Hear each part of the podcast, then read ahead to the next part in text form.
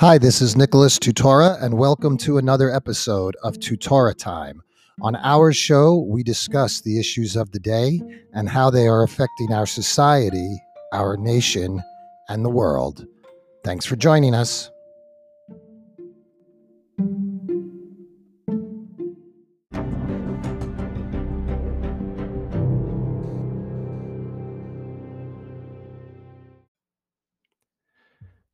Hi, this is Nicholas Tutora, and welcome to another episode of Tutora Time. Today is Thursday, January twenty-first, twenty twenty-one. So it is the first full day of Joe Biden's presidency, if that's what we're calling it. And uh, so we're off to a really fantastic start. I guess people on the left must love this. You know, Joe Biden, when I look at him, I, I got to be honest, he just he, he just makes my skin crawl. Um, Sorry if that's not too unifying, but uh, uh, he makes my skin crawl. And I think that uh, the good name for him should be President Yech. I think that's the best way to sum him up. So on the first full day of President Yech, uh, he let's see what he did today. What, what things did he put into effect today? Uh, he increased gas taxes. That's Pete Buttigieg is doing that. And uh, let's see, what else did he do?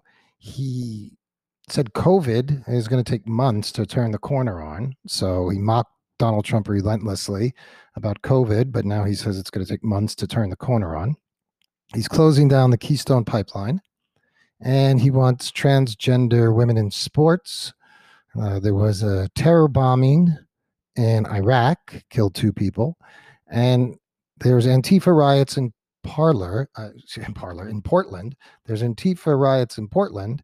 And Parler uh, was being accused of being a Russian plant in in Congress. So that's what they're about. That's what they're working hard on over there. And, you know, the Pete Buttigieg move, uh, raising gas taxes, uh, that's a regressive tax. One of the things that the left campaigns for all the time is, you know, against the big guy and in favor of the little guy. But the truth of the matter is the gas tax, gasoline tax at the pump, is a regressive tax. It affects people who are low income more than it affects people of high income. Low income people driving back and forth to their minimum wage jobs, or maybe even a little bit better than that. And they're just getting by, and now the gas price goes up. So that becomes much more difficult for them.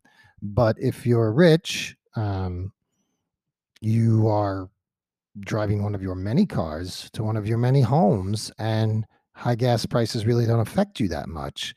So whether Bernie Sanders is at one of his three homes, Joe's at one of his two or three mansions, whether Obama's on his fifteen million dollars waterfront property in Martha's Vineyard, you know, it doesn't really affect them. Who cares if there's higher gas prices? So that's Pete Buttigieg.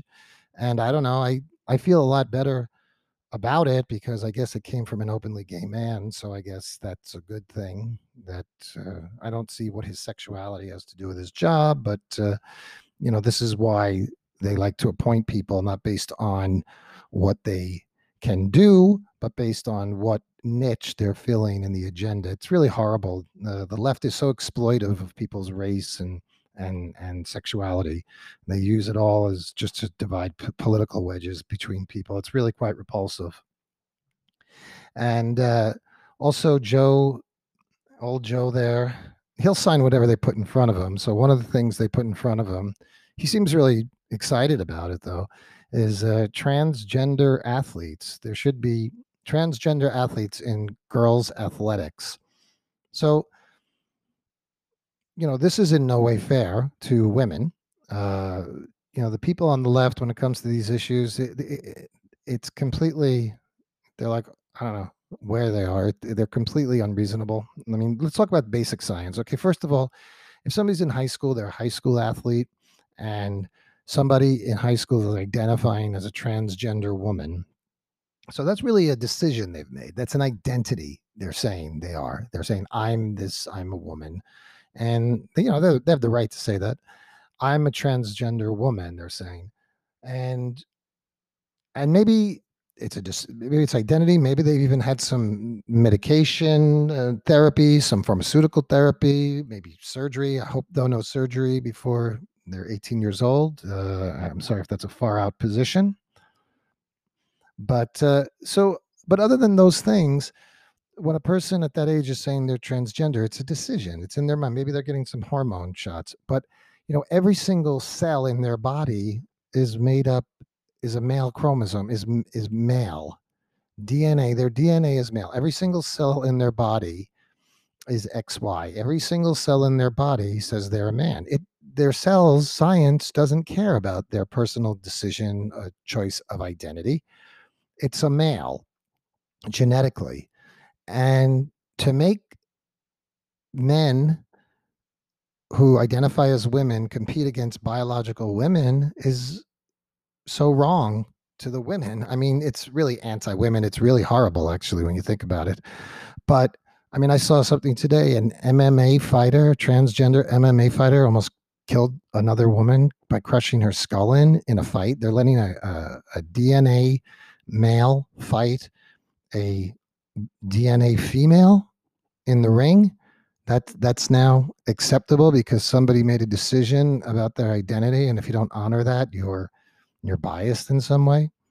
But you know, people on the left, you if you just look at sports, right, it bears out the case. In every place where there's professional sports that are played by both men and women, they're divided. There's men's basketball, women's basketball, baseball, baseball, you know, skiing, track and field, every field, every every sport where there's a male and female category, they're separated. And the reason they're separated is not because they're biased and bad people, but it's because genetics says they must be, or else you can't compete. A woman can't compete. Maybe a woman could beat a man once, twice at something, but long term, they're not going to beat him. A, a female basketball team is not going to beat the men's team, uh, you know, all the time. Maybe they'll win once in a while, but uh, by and large, they're going to lose. And that's just science doing its work. If you remember that old song, Blinded Me with Science, you know, we need a little blinding with science because the women can't compete. So it's completely unfair what Joe Biden's doing. If you have a daughter in high school who's worked her heart out since the time she's a kid to work her way up, and now somebody who identifies as transgender comes in and competes against them, that's completely unfair. She's not completely competing against a woman. She's complete competing against a man uh, who's identifying as a woman. It's not at all the same thing.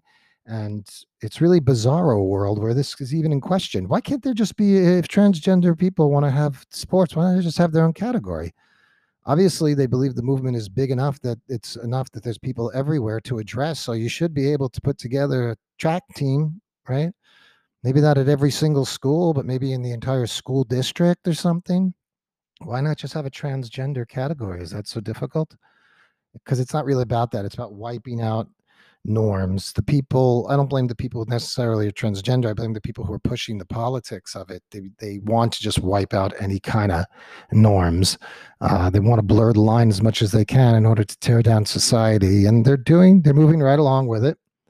Uh, another great thing that Joe Biden said last night is a uh, mask mandate on uh, federal property. And then later that night, he was photographed while giving a speech. He's giving a speech without a mask on federal property, the, the Lincoln Memorial.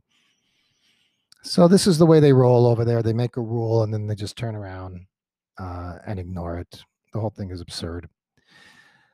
I didn't watch Joe Biden's inaugural address when it happened, um, but I did watch it last night, finally.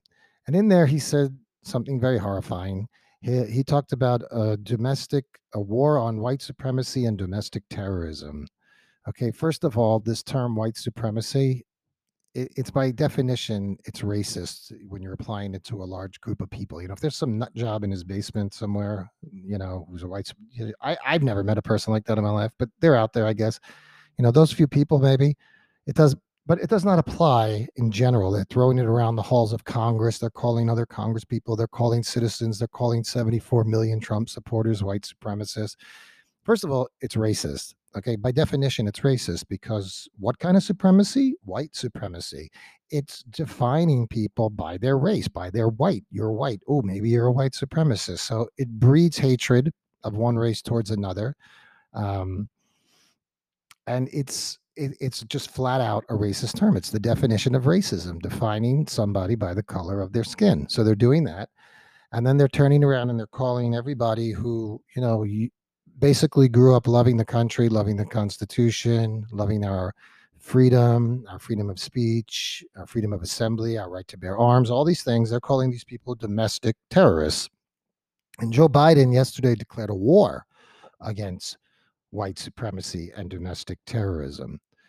Folks, this is frightening stuff, okay? They're going to start coming after people. They're going to start tagging people as domestic terrorists. And then what's his name? John Brennan, who was the, used to be the head of the C I A, who made up the whole Russian story, who planted the whole thing against Trump, was on C N N gleefully, you know, licking his chops about how the F B I is now going to go after these domestic terrorists, much like on the scale, he said, of the way we go after them in Iraq and Iran, or not Iran, but Iraq in the Middle East. Afghanistan, where we have to hunt out insurgents. That's what they plan on doing to the American citizens based on their racist definition called white supremacy.